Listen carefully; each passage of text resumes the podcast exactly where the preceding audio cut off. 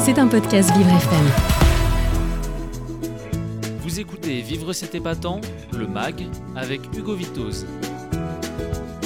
Et il est temps à présent de retrouver Thelma, notre Miss Météo, pour parler d'histoires épatantes. Et alors Thelma, aujourd'hui, vous allez nous parler d'un nouveau record insolite battu par une athlète espagnole. Et oui Hugo, aujourd'hui nous allons nous rendre dans une grotte en Andalousie, à dix kilomètres de la ville de Moltri. C'est là que Beatriz Flamini, alpiniste et grimpeuse espagnole, est restée durant près d'un an et demi en isolement total. La quinquagénaire a battu le record de la plus grande durée passée sous terre en restant dans une cave naturelle à soixante-dix mètres de profondeur du vingt et un novembre deux mille vingt et un au quatorze avril dernier.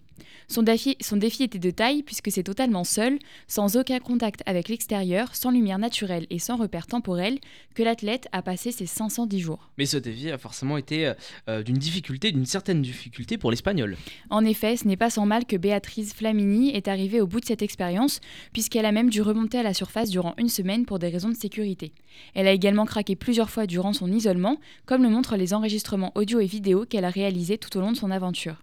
Durant ces nombreux jours solitaires, l'alpiniste a réussi à s'occuper en lisant une soixantaine de livres, en effectuant des exercices sportifs, en peignant ou encore en tricotant. Elle avait avec elle une lumière artificielle, une caméra pour enregistrer l'expérience et était ravitaillée par une équipe de spéléologues qui prenaient bien soin de déposer son panier repas dans un coin de la grotte afin de ne jamais la croiser. En plus d'être un défi personnel, cet isolement forcé était aussi l'occasion de mener une vraie expérience scientifique, Thelma. Tout à fait. En réalisant cet exploit, Beatriz Flamini n'a pas fait qu'entrer dans le Guinness Book. dans le Guinness Book, le Guinness des, Book records, des records, le livre des records. J'ai du mal aujourd'hui. Elle a aussi permis aux scientifiques de réaliser une étude sur notre approche du temps. Le but de cette expérience grandeur nature était d'évaluer l'impact physique et mental d'un isolement social et d'une perte de repères temporels de longue durée. Les scientifiques présents autour de ce projet ont étudié la perception du temps de l'Espagnol dans l'obscurité permanente. Car sans téléphone ni aucun autre moyen de savoir quelle heure ou quel jour il était, la quinquagénaire a vite perdu tout repère temporel. Les enregistrements qu'elle a effectués montrent qu'elle a perdu la notion du temps au bout du soixante-cinquième jour et que d'après ses calculs, elle n'en était qu'à son cent soixante-cinquième jour sous terre lorsque les scientifiques sont venus la chercher après cinq cent dix jours d'expérience. La psychologue euh, Ruth Ogden expliquerait cela par le fait que, selon elle, le temps n'est pas une horloge.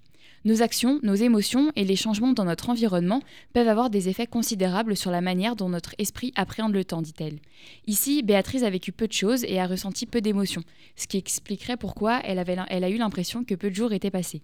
Cette expérience avait, déjà, avait d'ailleurs déjà été tentée, puisqu'en dix-neuf cent soixante-deux, le Français Michel Siffre avait tenu cinquante-neuf jours complètement isolés, et qu'en deux mille vingt et un, un groupe de quinze Français avait passé quarante jours entre eux afin d'étudier la perte de repères temporels. Alors comment s'est passé son retour dans le monde réel, Thelma ? Eh bien, même si elle pouvait retourner à l'air libre à n'importe quel moment si elle le souhaitait, Beatriz Flamini a réussi à rester dans sa cave naturelle jusqu'à ce que l'expérience prenne fin et que des spéléologues viennent la faire sortir. Une fois remontée à la surface, la femme de cinquante ans a mis un petit peu de temps à se réhabituer à la lumière et au monde, et elle, qui n'avait, appa- qui n'avait parlé à personne d'autre depuis des centaines de jours, a tout d'abord eu quelques difficultés à retrouver ses mots. De nombreux scientifiques ainsi que ses proches l'attendaient à sa sortie, et même le ministre espagnol du Tourisme, Hector Gomez, a salué sa performance. De son côté, Beatriz Flamini a déclaré « C'est un environnement plutôt sûr, mais il est hostile pour le cerveau humain parce qu'on ne voit pas la lumière du jour. On ne sait pas, on ne voit pas le temps passer, vous n'avez plus de référence ni de stimulation sonore. C'est tout, c'est toujours le même silence et les mêmes gouttes qui tombent. » Malgré cet aspect déroutant, elle a décrit cette aventure comme excellente et incomparable. C'était un podcast Vivre F M. Si vous avez apprécié ce programme, n'hésitez pas à vous abonner.